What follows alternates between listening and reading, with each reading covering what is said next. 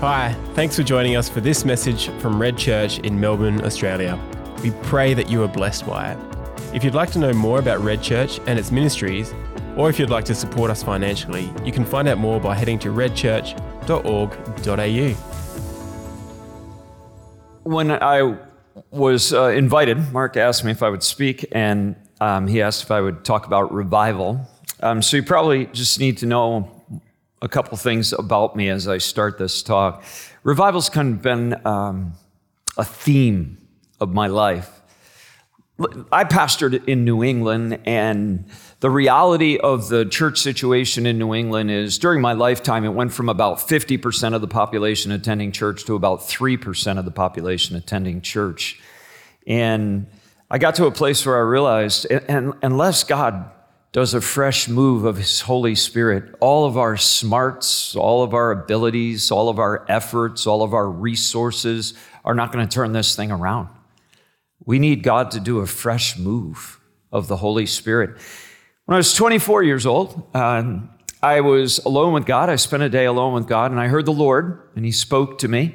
And I heard Him not out loud, but just internally, but I knew it was Him. And He just said to me, He said, um, I'm calling you to fight for revival. And I was 24. He said, You're going to plant a church, which I did in the Boston area later on. And then he said to me, You're also going to teach at seminary, which I've done for over 20 years. It just ended. Um, last week. And then he said, You're also going to write books and speak internationally. None of these things I ever sought out. They just kind of came my way. It was just God's plan. And then he said, Everything you do, do for revival. And so this has been kind of my life theme is fighting for renewal.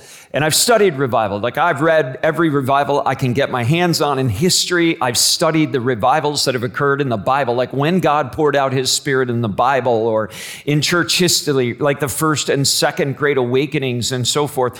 And as I've read this stuff, you know, one of the things that I have wrestled with is like, what's God's part in this? And what's our part? You know, one of the things I realize is this I can't do God's job, right? So the only part I'm responsible for is my part. So the focus today, really, that I want to talk about is our part, because I can't do God's part. There's, there is, and I want to say right up front, and I'm going to spend a lot of time with this, there is a mysterious, sovereign element to revival that we can't control, okay? However, there are human components to it that we're very much responsible for. And that's the part I can be concerned about. What's my part to put myself in a position to receive the fullness of God? That is my part. And what I want to look at today is I want to look at an Old Testament story. It's funny because I didn't know that Mark was going to say to me, Would you preach on revival? And probably a couple days before he asked me to do it, I was reading in the Old Testament the story of a king named Asa. And when I read this story, I actually listened to it on an audio Bible one day, and I stopped after the three chapters of Asa because I could feel just the stirring of the Holy Spirit. And I thought, I need to linger with this. And I lingered with it then with my paper Bible for three or four days and was just soaking in what I was learning. And then Mark said, Would you preach on revival? And I thought, I don't think that was a coincidence. So I want you to turn with me in your Bibles to 2 Corinthians chapter 14 through 16. You, you, know, you can use an app and stuff, but we'll have it up on the board for you as well, parts of it, but you might want to follow along. Listen, um, I want to just set historical context, right? So when you study the Old Testament, one of the things you see is this pattern. It's a really sad pattern, but this is the pattern. The people of God are constantly rebelling against God. So, what God is calling them to is to put God at the center of their lives. And what you see constantly is these people continually go to other deities. They continually run to sexual immorality. They continually push God to the edges of their life. And God sends them prophets and He sends them new leaders and He sends them people to call them back to God at the center of it all. And there's these moments in time where someone comes along in leadership and they sort of call the people back to God at the center, not at the edges. And this is one of those moments in history. There's a man that arises. His name is Asa, and we pick up the story at verse 2. Asa did what was good and right in the eyes of the Lord his God. He removed the foreign altars and the high places, smashed the sacred stones, and cut down the Asherah poles. These were all other worship practices that had become part of Israel's sad history. And there was all these foreign altars up, and even near the temple, and they're worshiping at these places. And Asa realizes because his heart here is for the Lord, and he wants the Lord to be at the center, that these things need to go. And he starts tearing them down. And notice what he does next. He commanded Judah to seek the Lord, the God of their ancestors, and to obey his laws and commandments. Listen, as I walk through the story, I just want to drop a couple of lessons that I observe in there. So here you go. You ready? Lesson number one about our part when it comes to preparing our hearts to receive renewal, the fullness of God, saturated lives with His presence. You ready? Number one, holiness matters to God. And that's our part. We've got to take holiness seriously. Listen, if you read the Pentateuch, right, that's the first five books of the Old Testament, there's a line that occurs in the book of Leviticus, which is one of the most boring, difficult books to read in the Old Testament. But when you read the book of Leviticus, there's the line, and this is the line. You ready? Be holy, God speaking, be holy, for I am holy. That's kind of the theme of the whole book. Be holy, because I am holy. You know what God's really saying? He's saying, I want you to represent me well to everybody you interact with. And if you're going to represent me well, you have to be holy, because that's who I am. I'm holy. And so this is what you see Asa doing. He is trying to move the people of God to a new level of holiness. You see what happens when God gets pushed to the periphery, to the edges of our life, holiness is lost. We start to do things according to what we feel is right. And there's other things that start to become at the center of our lives. The Bible calls those things idols. And that's what was going on. So he starts removing idols. He calls the people to seek the Lord, and he calls the people to obey God. Listen, I don't want to be too hard on the Israelites because, if I'm honest, this is part of my own journey. I have discovered that there are days where I push God to the edges of my life. I went to church my whole life, right, man? My, my parents took me to church from the time I was three or four years old. I don't ever remember not going to church. But I have to tell you, the first 19 years of my life, Jesus was at the edge. Now, I want you to understand, when I'm 16 years old, I started reading the Bible. Actually, I started reading even earlier. So there was some spiritual desire there. By the time I'd been 19, I'd read the Bible through cover to cover four times. I don't know how many 19 year old kids do that. So there was desire. But even though I'd been reading the Bible, even though I'd been going to church, God was at the edge of my life. It wasn't at the center. When I made decisions, it wasn't based on what does God want? It wasn't based on my central love for Jesus, it was based on what I wanted. And if I was really honest, I was kind of the center of my life, and then God was over here on the edge. I went to church. One of the reasons I went to church because I was dating a girl at church. Church wasn't that interesting, but she was. And so, you know, I was dating her for a while, and she broke up with me. And when she broke up with me, I was really heartbroken. It was the first time I felt this kind of heartbreak feeling. And, you know, I cried out to God in my heart ache. And when I cried out to God in the midst of this heartache, I heard the Lord speak to me. It was the first time I ever heard God's voice. And again, I didn't hear it audibly, it was inside, but I knew it was God.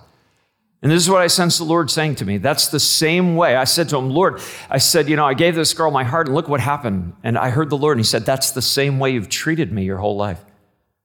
Which I thought was a little rude of an introduction. You know what I mean, Andy? But I have to tell you, I saw this picture.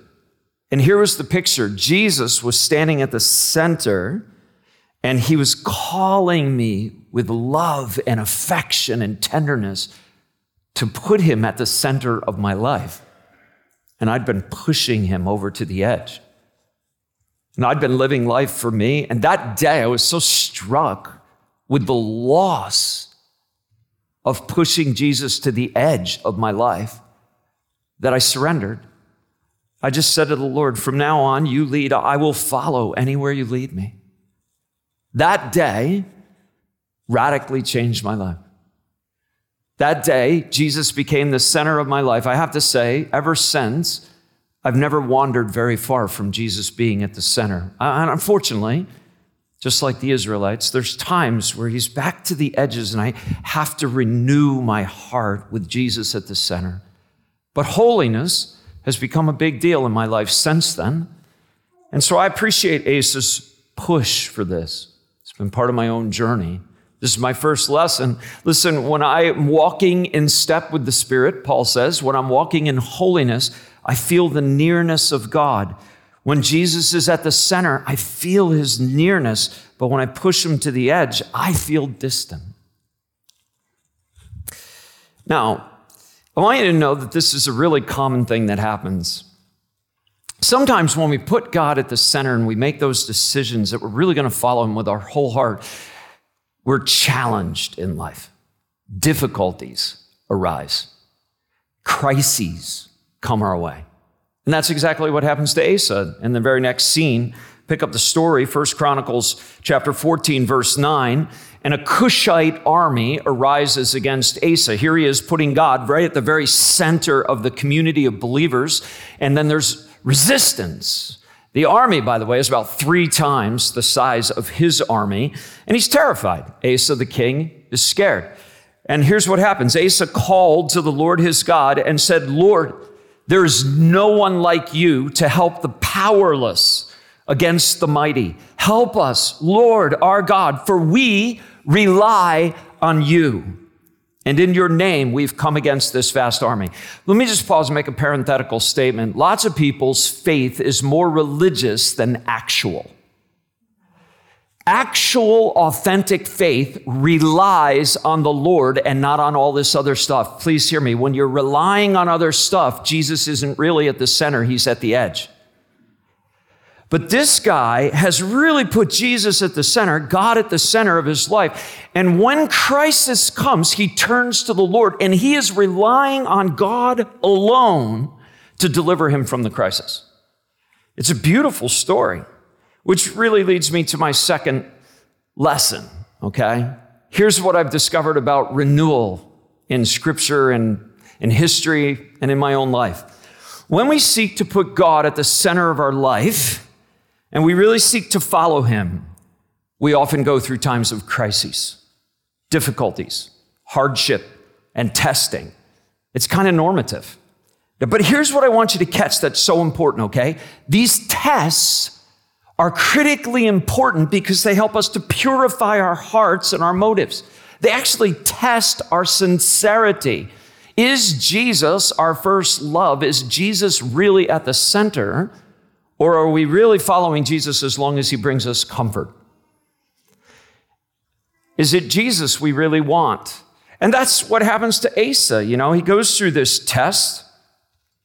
And in the end, the test turns out to be a really positive thing for Asa. He relies on the Lord, he presses in even further, and good results happen. I've experienced this too, just like Asa. I mean, this is part of my own story. You know, at one point, I told you I felt really called to revival. And at one point in my journey, I felt like God was calling me to turn up the heat in the battle for revival. I could see this continual slide that I talked about in church attendance and Christian morality in New England. And so I decided, you know, I really need to go after this. And I, I, was sitting with the Lord. I started praying and fasting a lot more, really seeking God away in retreat space, monastery space, just alone with God. And one day I'm alone with the Lord and I hear the Lord, and this is what He said to me He said, Preach revival until it comes.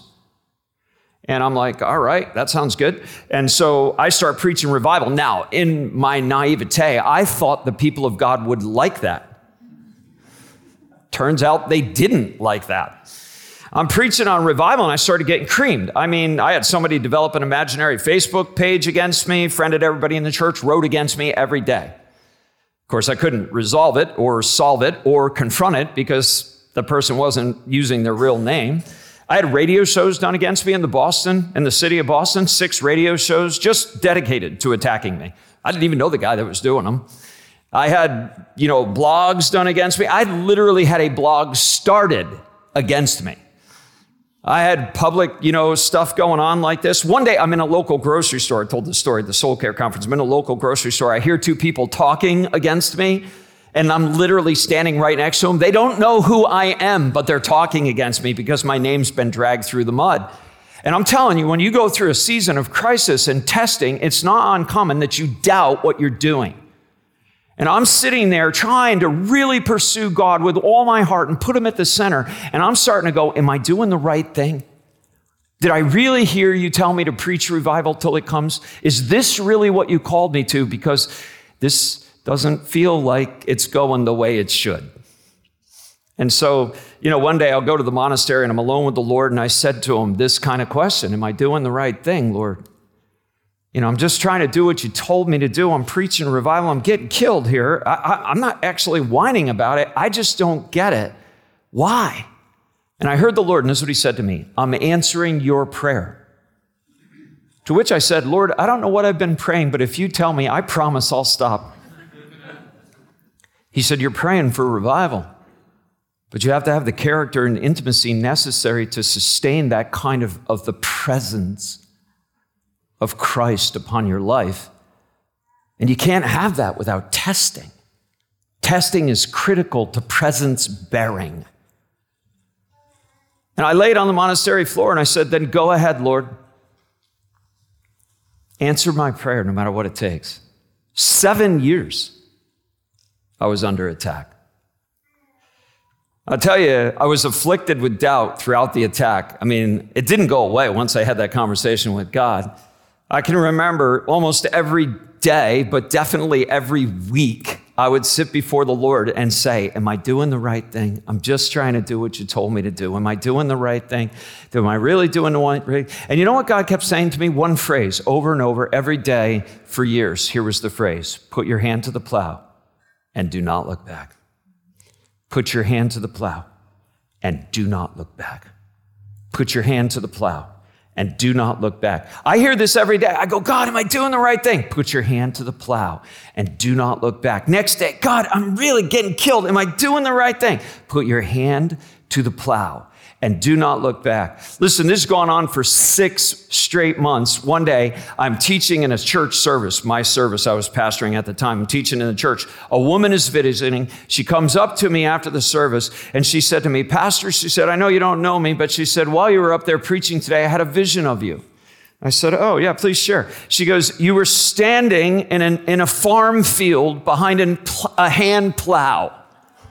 You were plowing the field by hand. The field was full of roots and rocks and thorns and thistles, and you were pushing against all of the resistance, and you were tired and weary and worn out, but you would not quit.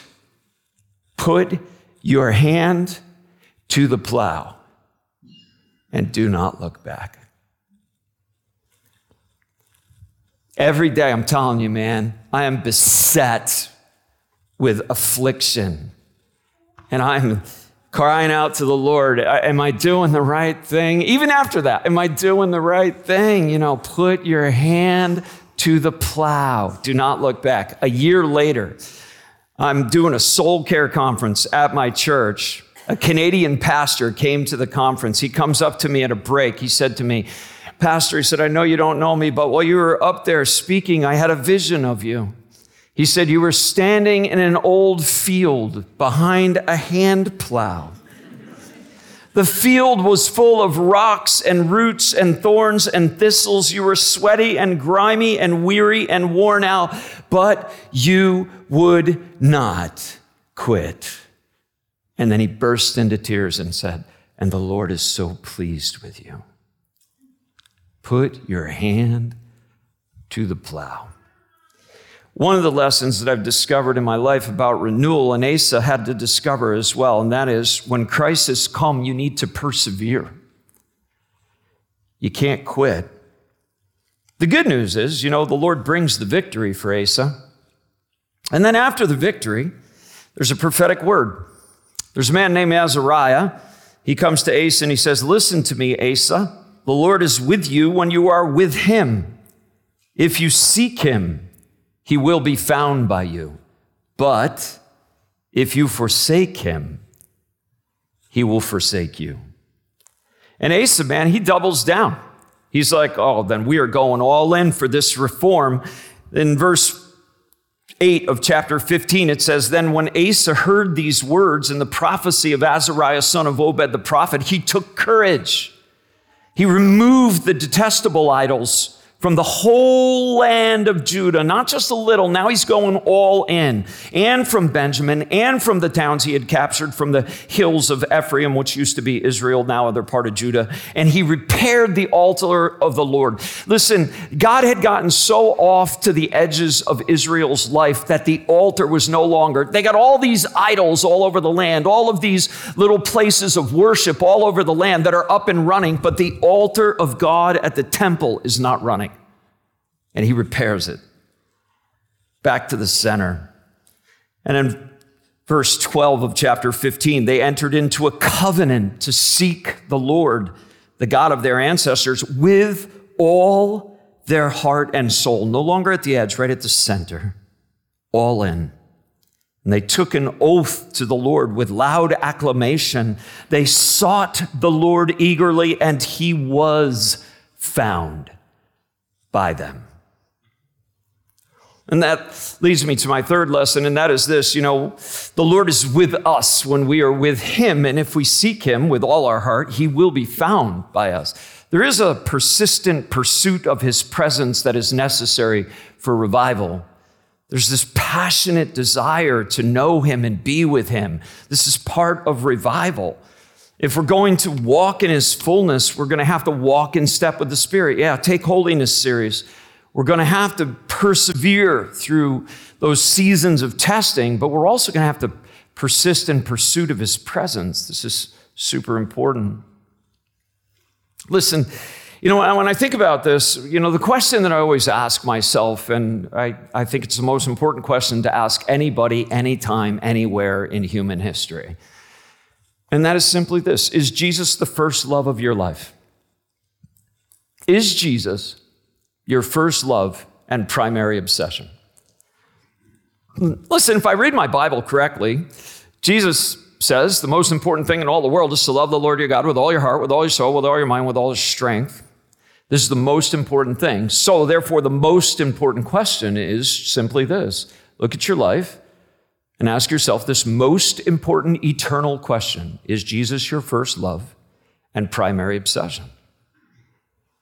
I got to tell you that the answer to that question is not always yes for me. And there's times where I need to once again get off the edges of the wilderness and bring God right back to the center of it all. Is Jesus your first love? You know, when we went through COVID, one of the things that I discovered in COVID is, man, we were obsessed about all kinds of stuff, at least in the US. I don't know about Australia.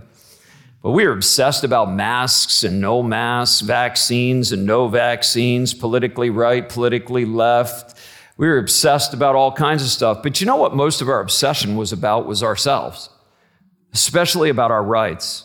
Listen, I'm just going to tell you flat out. I travel the world. I've been on every continent on the planet except Antarctica, and that's because I hate cold weather, which is why I come to Melbourne.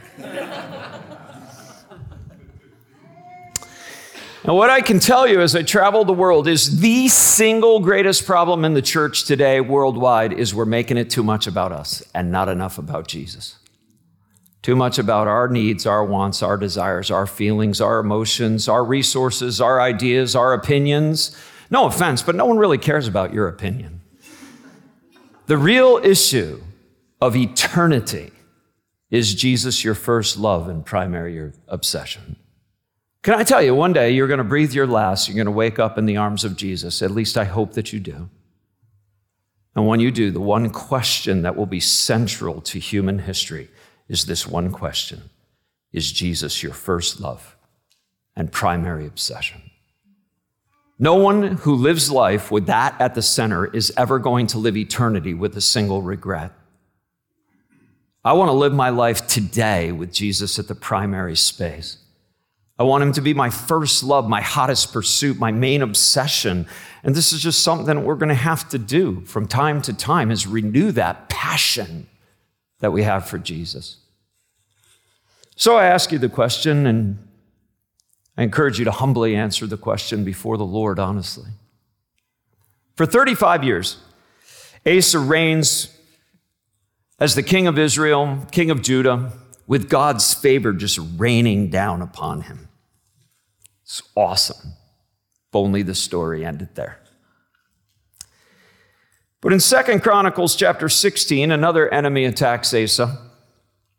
And this time he does not turn to the Lord. One of the things that success does for us sometimes is it actually makes us proud and more self reliant and more resistant. And when that happens, God gets pushed more to the edges. And rather than relying on the Lord, he actually turns to another nation. This one is Aram. And the victory does come, incidentally, when he returns to this other nation, but the victory comes at what cost? Second Chronicles chapter 16, verse 7 says, At that time, Hanani, the seer, came to Asa, king of Judah, and said to him, Because you relied on the king of Aram and not on the Lord your God, the army of the king of Aram has escaped your hand. This is one of his enemies that he turns to in a time of a second enemy coming against him. Then the Lord reminds him that previously, this isn't the way he operated. Previously, when he was in need of help, he relied on the Lord and trusted God, and God delivered. But this time, he goes the wrong direction. And then in verse 9, he says, For the eyes of the Lord range throughout the earth to strengthen those whose hearts are fully committed to him. You have done a foolish thing, and from now on you will be at war. And sadly, you know, God actually is bringing, in this case, discipline to Asa. Please hear me. Biblically speaking, the purpose of discipline is not punitive, it's restorative. God's goal in discipline, God's goal sometimes with the hardships that come into our lives, is that would, they would be corrective, that we would stop pushing him to the edge and put him right at the center. And that's his goal. But Asa sadly refuses to repent. He refuses to humble himself. He refuses the correction from the Lord. Sometimes when God brings correction, he brings it through the word. You know, you're reading your Bible and all of a sudden something strikes you and you read it and it's like, I better make a course correction. Sometimes it happens through the conviction of the Holy Spirit. You know, you're sitting with the Lord or even driving your car one day, and all of a sudden there's a conviction of the Holy Spirit that something isn't right. You're not having God at the center, and He's trying to bring course correction. Sometimes it comes through another person, a word they speak, an act they have against us. I got to tell you, sometimes the people that bring correction are not good people, they're our enemies and they're not kind. But the problem is, what they're actually telling us is true, and we need to humbly receive it. And that's the case here. He has an enemy and he doesn't listen. And then he has a prophet and he doesn't listen. And then, sadly, verse 10, it gets worse. He says, Asa was angry with the seer because of this prophetic word to correction. And he was so enraged that he put the prophet in prison. This is a guy that's centered on God for 35 years. And at the same time, Asa brutally oppressed some of the people. The pride, the success has gone to his head. And he's become an oppressor. Then, you know, God sends him an illness in his feet, which again is just discipline that's supposed to lead him to correction, to put God at the center again, to get him to repent, but he still refuses to repent, refuses to seek the Lord, only relies on physicians. And his last five years of his life are ending in pain, warfare, and without the favor of God. Gosh, I wish this stuff wasn't in the Bible. Can, can I just close by saying the main idea, the big idea, the whole point of the passage is the essential nature of humility. Humility is the singular human characteristic necessary to welcome the presence of God. God opposes the proud. He gives grace, favor, abundance to the humble. The one thing God longs for most is humility in my heart and yours. Humility is the central character trait necessary for revival. This is the big thing. God is irresistibly attracted to contrite people, but the proud walk alone. When I started reading revivals, I mentioned to you earlier, you know, I studied the history of revival. And um, I studied it because I wanted to see what God was doing. Again, what's our part? What's God's part? Like I said at the beginning, you know. And so, as I started studying the history of revival, one of the books that I read, which was a really interesting read, was called God's Giants. That was the name of the book. It's actually four volumes. I read all four volumes. But essentially, this author, what he does is he looks at the history of revival by studying the biographies of the key human players in the revivals. Okay, so he's just looking, talking about the story of a revival, then looking at the human that was the key instrument in this great move of God. And I read literally hundreds of stories of renewals and the key human figure, one after another after another. And, and you know what I noticed? The pattern of the book? 80% of them did not finish well, just like Asa.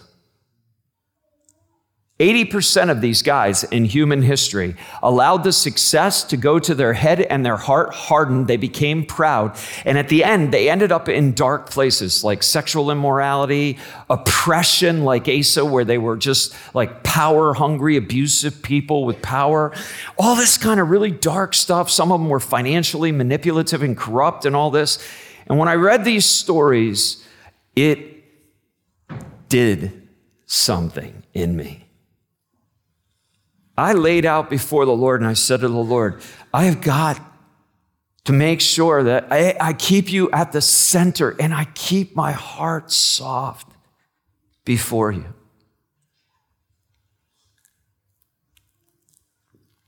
I started reading a book a number of years ago to help me it's a book called Let Go. It was written by a 17th century monk, 1600s. The author's name is Francois Fenelon. The book Let Go um, should have really been retitled Just Shut Up and Die. It would have been a much better title. As far as I can tell, no one in the history of the church has ever understood death to self, humility, surrender, death to self, like Francois Fenelon. No one's ever understood how death to self leads to the abundant life. I mean, this is what Jesus said you have to die to live. Pick up your cross daily. When you die, that's when you experience the abundant presence of Christ overflowing in your life. But when you make it about you, you lose that. God gets to the edges and you lose the abundance. And so I have read that book over 50 times is the only book besides the Bible that I've read that much. You want to know why? Because I feel the pull of self to center and God to the edge. Every day of my life, I feel it. So I read that book every year, two or three times a year. And I keep bowing my stiff neck and dying before the King of Kings. When I take my last breath, I want Jesus to be at the center. I want Jesus to be my first love and my primary obsession. And I don't want to find myself in the center of it all. Let's pray together. Lord Jesus, we humans have a near limitless capacity to make life too much about us. It's phenomenal, really. And I know it's true of me. It was true of Asa. I read God's giants, it was true of them. It's true of all of us. It's part of being human. Some of us in this moment, Lord, if we're really honest, we've been making life way too much about us these days. It's been too much about us and our relationships with our family and our marriages or in our singleness and in our parenting or in our wishes and desires. Too much about what we want, what we need, what we feel, just too much about us and not enough about you. And if renewal is going to happen, yeah, there's a mysterious sovereign part to this whole thing, but there's a real human part to this whole thing. We've got to care for the condition of our hearts. We've got to humble ourselves before the Lord Most High. So today, if we're in one of those places where we need a little sustained humility.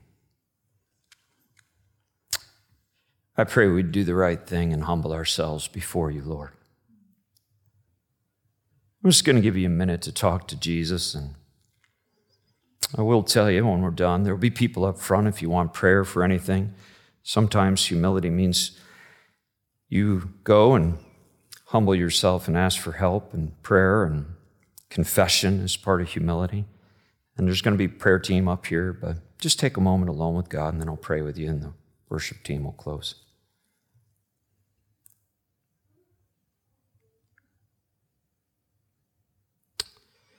Jesus, you said anyone who wants to save their life in this world will lose it. But whoever is willing to lose their life for you will find it.